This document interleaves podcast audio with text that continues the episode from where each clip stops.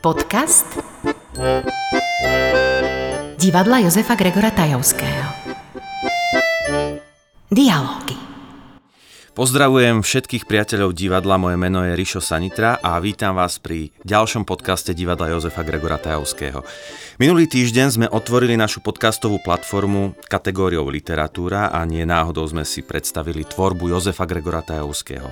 Dnešné dialógy tiež nebudú náhodou. Dnes nahliadneme totiž do divadelného zákulisia, konkrétne do príprav inscenácie Čepiec. Ide o zaujímavú dramatizáciu literárnej predlohy, v ktorej autorka Katarína Kucbelová ponúka unikátnu optiku na súčasť našej tradičnej kultúry. E, už samotný výber tejto predlohy ma naplňal zvedavosťou a výsledný javiskový tvar je pre mňa osobne tiež tak trochu záhadou. A verím, že tieto záhady postupne v niekoľkých podcastoch alebo v niekoľkých pokračovaniach tohto podcastu budeme odkrývať. A dnes prijala pozvanie do tohto podcastu na dnešné dialógy dramaturgička Uršula Turčanová, dramaturgička nášho divadla. Uľa, vitaj. Prajem príjemné počúvanie všetkým. A Uľa, ja ťa len skrátke pre, e, predstavím, ale mnohí fanúšikovia z Volenského divadla ťa samozrejme poznajú. Ty si dramaturgička, ale treba povedať, že aj dramatička a uh, si z takej, z takej literárno-dramatickej rodiny, pretože e, tvoj ocino, Andrej Turčan, tiež známy režisér, pôsobil v našom divadle dlhé roky. A konkrétne u tvojej maminy som ja maturoval zo Slovenčiny na gymnáziu Ľudovita Štúra. A to len tak, aby sme spravili takú malú vizitku aj teba. Ale dnes sme e, tu preto, aby sme sa trochu porozprávali práve o knihe Čepiec od Katky Kucbelovej a tak trochu nadviažeme už na nejaký ten rozhovor, ktorý sa odohral v novembri, eh, keď sme mali noc divadiel a kedy sme sa eh, rozprávali o tom, že niečo sa chystá a to niečo sa už eh, aj pripravuje. A inscenácia Čepiec je naozaj v prípravách napriek tomu, že teda diváci do divadiel ešte nemôžu prísť, my pracujeme.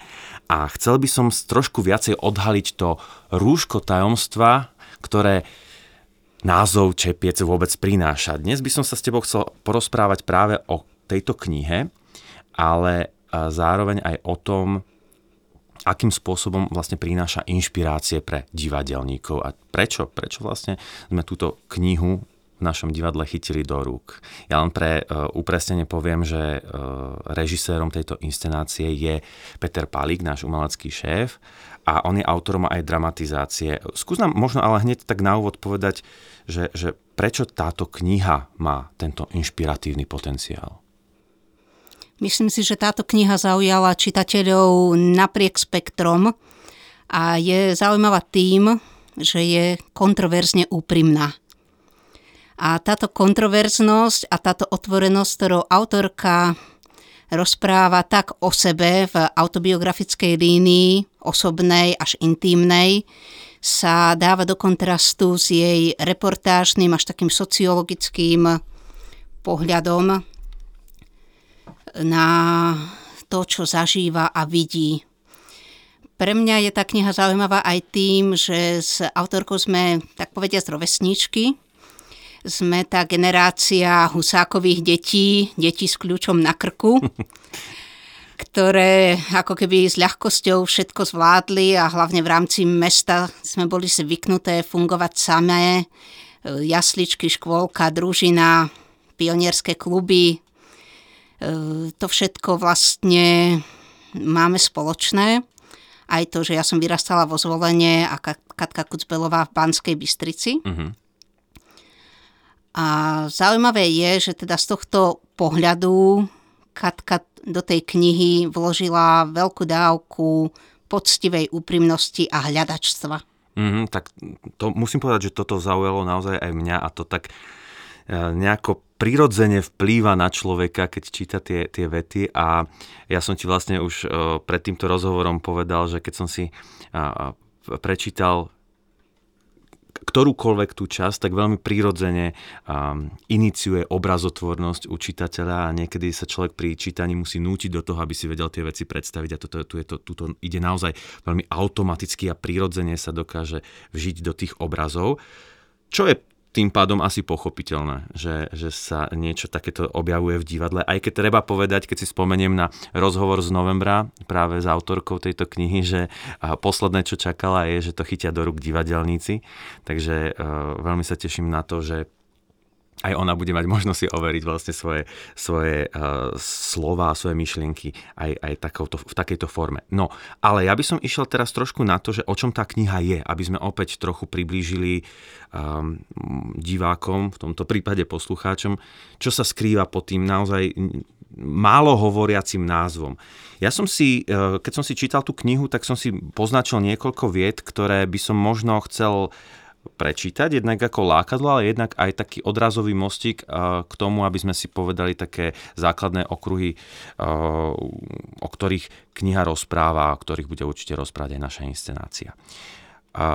Hneď na úvod treba povedať, že hlavnou postavou je autorka sama, ktorá sa vyberá do oblasti Horehronia, teda konkrétne na Šumiac, aby tam našla pani, ktorá ju učí šiť čepiec. To som veľmi zjednodušene povedal. A ja teraz už použijem autorkine slova. Neviem, či prichádzam alebo odchádzam. Verím, že na konci to nebude podstatné. Pod povrchom sa začína všetko meniť. S väčšou hĺbkou, väčšia intenzita. Na konci bude len čepiec a kniha. Čepiec nebudem nosiť, knihu nebudem čítať. Nevysvetľujem, prečo sa chcem od nej naučiť vytvoriť čepiec. Je to vlastne prejav zúfalstva, dúfam, že to nezistí. Prijať do života niečo cudzie, hocičo, a dúfať, že sa niečo pohne. Uvidíme čo. No, uh, toto sú slova naozaj veľkej neistoty na to, že sa človek do niečoho púšťa. Čím to je, alebo v akej fáze života sa človek musí ocitnúť, aby hľadal takéto, takéto nepoznané Myslím si, že dosť často sa človek ocitá v takej situácii, kedy hľadá niečo, čo ho presahuje, niečo, čo ho nakopne. Hovorí sa, keď chceš spoznať samého seba, choď tam, kde ťa nikto nepozná. No. A mnohí, mnohí ľudia preto cestujú, mnohí pre, ľudia preto cestujú sami, mm-hmm. práve preto, aby zažili tento zážitok. Zaujímavé je, že Katka Kucbelová nešla do cudziny, nešla do Indie, nešla do Južnej Ameriky, nešla do Afriky. Išla z Bratislavy, kde teraz žije, na Šumiac. Ale na tom Šumiaci nikoho nepoznala. Poznala iba Irku, ktorá dokáže učiť šiť čepce. A zvolila si takú terapiu čepcom terapiu, v ktorej opakovane niečo vytvára, vytvára niečo, čo je súčasťou minulosti podľa nejakých postupov, ktoré generácie pred ňou robili mm. a zároveň e, tam vklada niečo nové, pretože keď niekto opakuje niečo, nie je to nikdy to isté. Jasné, dobre. A tu si už uh, načala dôležité meno, ktoré som chcel spomenúť. Kto je Ilka vlastne? Irka je rovnako ako všetky ostatné postavy v knihe skutočná žena, žijúca na Šumiaci. Irka je jej meno, ktoré používa Katka v knihe, v skutočnosti sa volá trochu inak. Mm-hmm. A Irka je žena, cez ktorú sa Katka ako keby infiltrovala do tej obce Šumiac, pretože sa dohodla, že sa bude u nej učiť šiť typický šumiacký čepiec. Mm-hmm. Irka sa jej aj pýta, že či má nejaké skúsenosti, či sa venovala šitiu, ale jej skúsenosti sú minimálne. Ona mhm. jednoducho ide a ide skúsiť, čo to dá, čo Čiže to prinesie. Spoznať nepoznané. Mhm. Spoznať nepoznané. Dobre, a e, tuto, e, a v tomto mieste vlastne mňa zaujala jedna záležitosť a to je to, že, dobre, chápem, že sa vydáva hľadať trošku svoje korene, keďže, keďže sama pochádza z, z Horehronia, a spomína tam babku, ktorú mala zo Srblia a tak ďalej a tak ďalej. Ale e, zaujala ma e, jedna myšlienka, ktorá ako keby naznačuje jej postoj k folklóru ako takému. A ja si opäť dovolím trošku citovať z tej knihy. Nechcem tejto láskavej panej, čo nosí celý život iba kroj, vysvetľovať, že ja vlastne k folklóru nemám vzťah. Vadí mi, ako je interpretovaný, preceňovaný a prznený, zneužívaný všetkými režimami. Nerozumiem, prečo máme na Slovensku namiesto reštaurácií, koliby, drevenice na všetko pri diálnici, medzi panelákmi v meste aj na vidieku. Drevenice ako zastávky autobusov, bývalá škôlka prestávaná na drevenicu a pizzériu s unifikovanými dekoráciami zo šúpolia, hoci na polovici krajiny bolo na kukuricu príliš chladno. Toto je taký pomerne kritický pohľad na slovenský folklór a asi nie vždy a všade vítaný. Ale ja mu celkom rozumiem, lebo mm-hmm. ja to tak ako podobne celkom niekedy cítim, že aj keď si človek tie korene váži, tak nejak cíti, že to nie sú presne tie korene, keď je to prezentované pomerne stereotypne a plocho. Áno, ten citát, ktorý si prečítal, by mohol byť veľmi vtipnou glosou alebo fejtónom v nejakých novinách, e, kde vlastne sa nad tým pousmejeme a povieme si áno, to je niečo, čo cítime aj my, to je niečo, čo je už prežitok, to je niečo, čo už nie je živé a obohacujúce. Avšak Katka išla ďalej. Ona išla na ten šumiac a s týmto vstupným eh, filtrom a postojom dokázala napriek tomu nezaujato hľadieť a dívať sa na to, či je ten folklór v autentickom prostredí od autentických ľudí prinesie niečo nové to tiež považujem za veľmi odvážne a veľmi poctivé, že to mm. takto poňala. A potom už vlastne hľadá aj tie svoje korene. Pretože ten folklór dnes už nie je autentický, ale máme niečo v sebe zasunuté. Je to vlastne, to sú tie generácie, pre ktoré folklór nebol niečím skanzenovitým, niečím, čo mhm. vlastne si povedia, skončili sme robotu na poli, teraz sa pekne oblečme a ideme ideme si oprášiť naše vedomosti a naše folklórne zručnosti. Bolo to niečo, čo prirodzene doplňalo život človeka. A myslím, že z tej knihy cítiť, že Katka hľada niečo, čo ju prirodzene doplní, obohatí. Ona cíti, že má v sebe nejaké biele, prázdne a možno aj trochu boľavé miesto. Počúvate podcast divadla Jozefa Gregora Tajovského my máme takú e, slovenskú povahu vždy všetko ako zaškatulkovať a strčiť do nejakých stereotypov. To znamená, že ak niekto nemá rád folklór, tak ho a priori nemá rád. Ak niekto uznáva folklór, tak e, vlastne všetko, každé jedno moderné tričko, ktoré má čo je len kvietok podobajúci sa na folklór, tak už je, už je e, fanúšik folklóru. A tu sa mi páči tento pohľad, ktorý je... Mm, ani nie tak akože radikálne kritický, ale, ale prináša otázky. Otázky a pohľad na tie stereotypy. Rozhodne to je niečo, čo je ďaleko za hranicami čierno-bieleho. Uh-huh. Buď máš rád folklór, alebo nemáš rád folklór. Buď máš rád e, niečo, alebo to nemáš rád. Ono tie z tých stereotypov a škatuliek, ako si správne poznamenal, má každý človek v sebe množstvo. E, možno niekto aktívne bojuje s tým, aby nemal predsudky, ale tie stereotypy sú aj v tom, že napríklad povieme, všetci východniari pijú, všetci Češi majú ponožky v sandáloch. to sú stereotypy, ktoré sa vlastne nesú a ktoré e, zjednodušujú, ale zároveň čierno-bielujú svet okolo nás. Mm. A Katka, ešte sme nespomenuli, ale ona, toto je jej prvá próza, ona predtým vydala štyri poetické zbierky, takže písala mm-hmm. poéziu. Aj táto knižka je troška poéziou a to, že vzbudzuje toľko obrazotvornosti, je podľa mňa spôsobené aj tým, že tá štruktúra knihy je troška netradičná, aj tým, že veľmi uče, účinne pracuje s jazykom a metaforami, ktoré pomenúva. Takže aj v takomto reportážno-sociologickom, osobnom, prozaickom tvare tá obrazotvornosť, ktorú máme spojenú s poéziou, vykvita. Jasné a, a to, že hľadá tie obrazy a, a rôzne témy, čo je pre mňa tak ako zaujímavé, že nie hneď na začiatku je jasné, a pre, prečo tam išla, ale, ale naozaj postupne odhaluje rôzne, um, rôzne oblasti až, až výskumu niekedy mám pocit.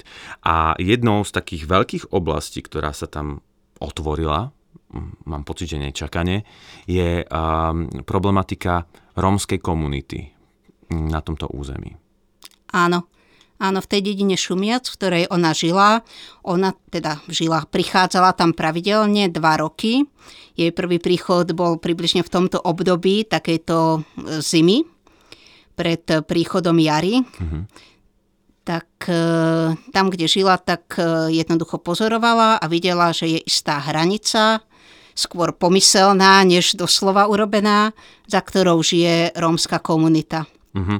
No a tu sa dostávame ako keby do takej e, zaujímavej konfrontácie nazvem to kaviarenskej intelektuálky s realitou vidieka a s prostredím a vzťahmi v ktorých sa pohybujú vlastne títo ľudia na šumiaci. Opäť si dovolím taký malý citát z tejto knižky.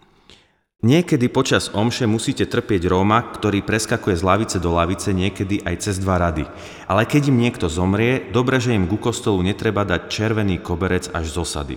Mňa naopak prekvapilo, že Rómovia sa mi v Telgárte aj v Šumiaci zdravili, keď sme sa míňali na ulici.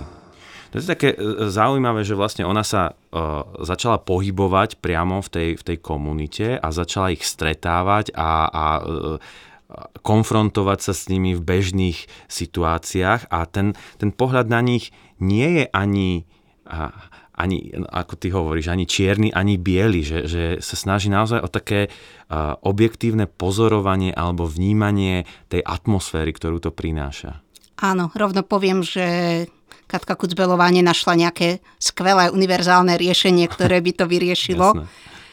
Ale ku jej cti slúži, že naozaj to pozorovala, že mala odvahu kráčať aj tam, Irka jej povedala, na tú stranu sa nechodí. Mm-hmm. Nemusela ísť vôbec na tú stranu a nemusela sa táto téma do knihy vôbec dostať. Avšak e, prišla jej natoľko či už zaujímavá, alebo natoľko charakteristická, či už pre Šumiac alebo pre množstvo obcí a miest na Slovensku, že ju podrobila výskumu. Mm-hmm. A tak išla na tú stranu, na ktorú sa nechodí. A tak vlastne stretla a uvidela mnohé zaujímavé obrazy. Napríklad súrodencov, kde jeden chlapec je slepý a druhý sa o neho stará, vodí ho, sprevádza ho do školy alebo starších výrazkov, ktorí ale už majú v sebe e, istý živočišný magnetizmus, ktorý si potrebujú oskúšavať na každej, v mhm. každej možnej chvíli. Počúva od Ilky o Rómoch, ktorí žili pred niekoľkými desaťročiami, ktorí údajne boli tí, ktorých bolo možné mať rád. Ale vie aj o pogromoch, ktoré predchádzali tomuto všetkému Takže mm. ona ako keby aktívne kladie otázky alebo aktívne sa pozera na to, čo sa deje v súčasnosti a čo sa dialo v minulosti. A len sa takto dotazuje, že kde sa vlastne stal ten prerod, že pred pár desaťročiami to bolo spolužitie viac menej harmonické a rešpektované a teraz to vzbudzuje strach. Uh-huh. Uh-huh. Uh, a, a tu sa až tak nenápadne otvorila až taká e, celospoločenská otázka, ba priam spoločensky kritická otázka, vzhľadom na to, že e, sa, sa mu tú Ilku konfrontuje s tými otázkami, že kde, kde je kde vznikol ten vzťah, akým spôsobom. Dokonca, ja tu mám poznačený citát. Ilka hovorí, proti cigáňom nič nemám. Boli to slušní ľudia, mali svoju prácu, vyrábali reťaze, stavali železnicu, Margecany, Červená skala, Banská Bystrica. Proti dnešným Rómom už mám. Áno, a Ilka je zase autentická v tom, že má proti ním niečo na základe konkrétnych skutkov. Mm-hmm rozšliapali potvočík, teda prameň, ktorý vlastne, z ktorého si všetci brali vodu. To ona považuje za hanebný skutok, keby ho urobil hoci kto iný, rovnako ho bude odsudzovať. Ano, a... a keď vidí tých príkladov mm-hmm. v novej generácii Rómov viac a viac, tak to ju zrejme z jej osobného pohľadu tú Irku oprávňuje takto formulovať. Chápem, ale tam sa napríklad objavuje aj moment toho, ako sama Ilka hovorí ako až pasívne sleduje tú situáciu, ktorá sa deje, že vlastne ako keby dediny, ktoré boli prioritne partizánske a zohrali veľkú rolu aj počas Slovenského národného povstania, sa zrazu stávajú extrémistické, čo sa, čo sa týka ako keby nejakého spoločensko-politického názoru. Keďže hovoríme o 80-ročnej žene, tá Irka má okolo 80 rokov, tak O naozaj aktivite ťažko veľmi, hovoriť, veľmi samozrejme. aktívnu. Od nej e, neočakáva človek, skôr naozaj takéto Áno, je... ale vidí to. Ale vidí, vidí to, áno. Áno, vidí to, vidia to aj mnohí ďalší a táto téma sa ako ozvená dostáva aj v ďalších postavách uh-huh. ku Katke, či je to už Janos Hronca alebo nejaký ďalší, ktorí vlastne tam prídu do tej dediny. A áno, toto Katka Kucbelová chodila, knižka vyšla v roku 2019, ale bolo to myslím okolo roku 2015, keď tam ona chodila. A presne tam má aj taký veľmi dobrý postreh, že keď vlastne sa vyhlásilo v správach, že isté dediny sú, si na ne treba dať pozor, lebo je tam zvýšená kriminalita sociálne vylúčených skupín, tak lakonicky konštatuje, že je to ako pozvánka do tých osád pre mm-hmm. nacisticky zmýšľajúcich extrémistov. Mm-hmm. A, Takže vlastne a rôznych toto... populistov, áno, aj to mm-hmm. sa tam mhm. objavuje samozrejme. Takže glosuje tam aj toto. Opakujem, nenašla zázračné riešenie, ale už to, že sa na nich, že sa na tento problém díva čo najkomplexnejšie v malom, je veľmi zaujímavé.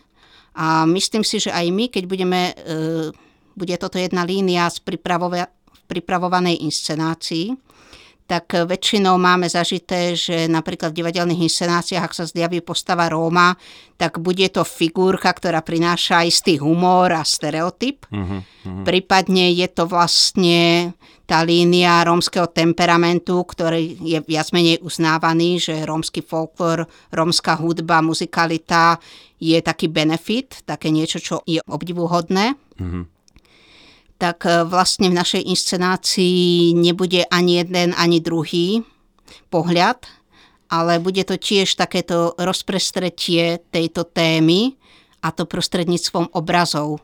Mm-hmm. Ono, my by sme chceli, aby táto inscenácia bola takou pozvánkou na cestu diváka skrz zaujímavé vizuálne, ale aj obsahovo naplnené obrazy a taká cesta k odbúravaniu stereotypov, k rozšíreniu pohľadu na to, čo nás obklopuje. Nejde o to nájsť riešenie, ide o to hľadať cestu. A tá cesta môže byť veľmi dobrodružná a pútavá. Uh-huh.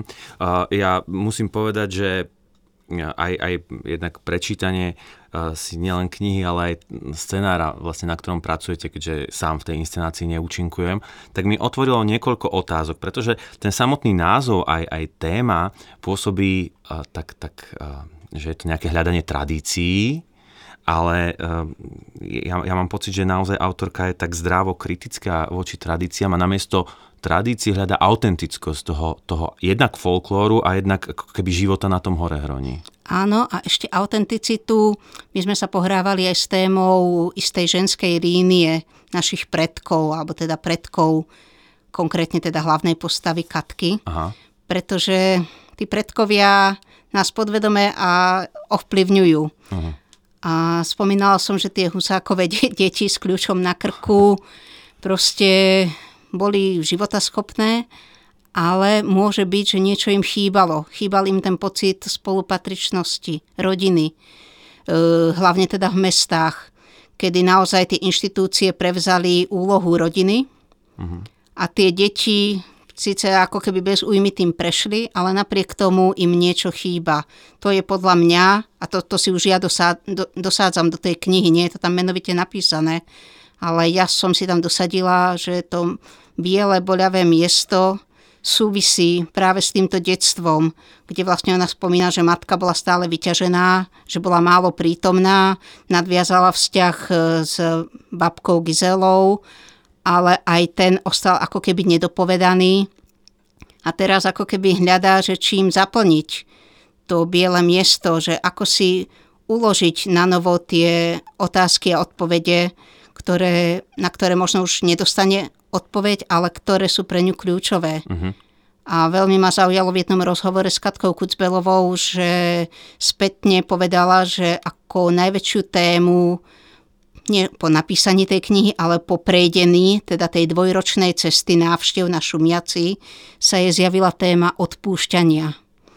Ako odpustiť e, sebe samému, odpustiť tým predkom, odpustiť to, čo bolo nedopovedané, odpustiť to, že niečo sme nevedeli urobiť inak, lebo sme v tom čase nemali na to prostriedky, schopnosti, danosti.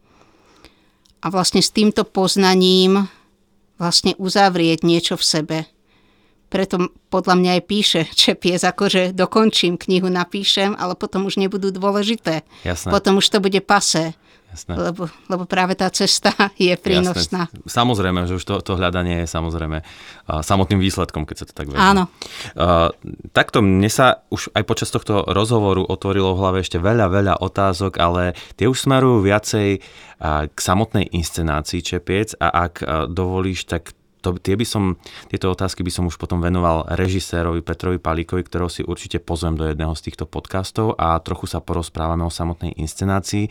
Ja som veľmi rád, Uršulka, že sme, sa mohli porozprávať um, trošku o tej knihe a o tom možno z takého divadelného nadhľadu, um, čo nám ponúka ako nám divadelníkom a ja ďakujem veľmi pekne, že si sa s nami o tom trošku podebatovala. Ja ďakujem tiež za pozvanie, za otázky a ešte predradím poslucháčom, že podobným spôsobom prebiehajú prvé čítacie a ideové skúšky inscenácie, že sa práve takto bavíme e, či už o scenári, či v tomto prípade o knižnej predlohe, o témach inscenácie, o líniách, o tom, čo tým chceme povedať. A tým pádom toto bol taký malý dramaturgický exkurs do tém inscenácie a určite odporúčam pozvať si aj ďalších tvorcov. Super, ďakujem veľmi pekne. No a vám, milí posluchači, ďakujem, že ste s nami strávili čas pri tomto podcaste. Verím, že ste si ho užili a že sa už teraz tešíte na pokračovanie, pretože naše podcasty môžete naozaj počúvať všade a ako sa k ním dostať, no tak jednoducho na našej webovej stránke dgt.sk alebo tiež na facebookovej stránke a snažíme sa, aby náš podcast bol dostupný aj na iných platformách. Prajem vám krásne dni. Počúvali ste podcast divadla Jozefa Gregora Tajovského.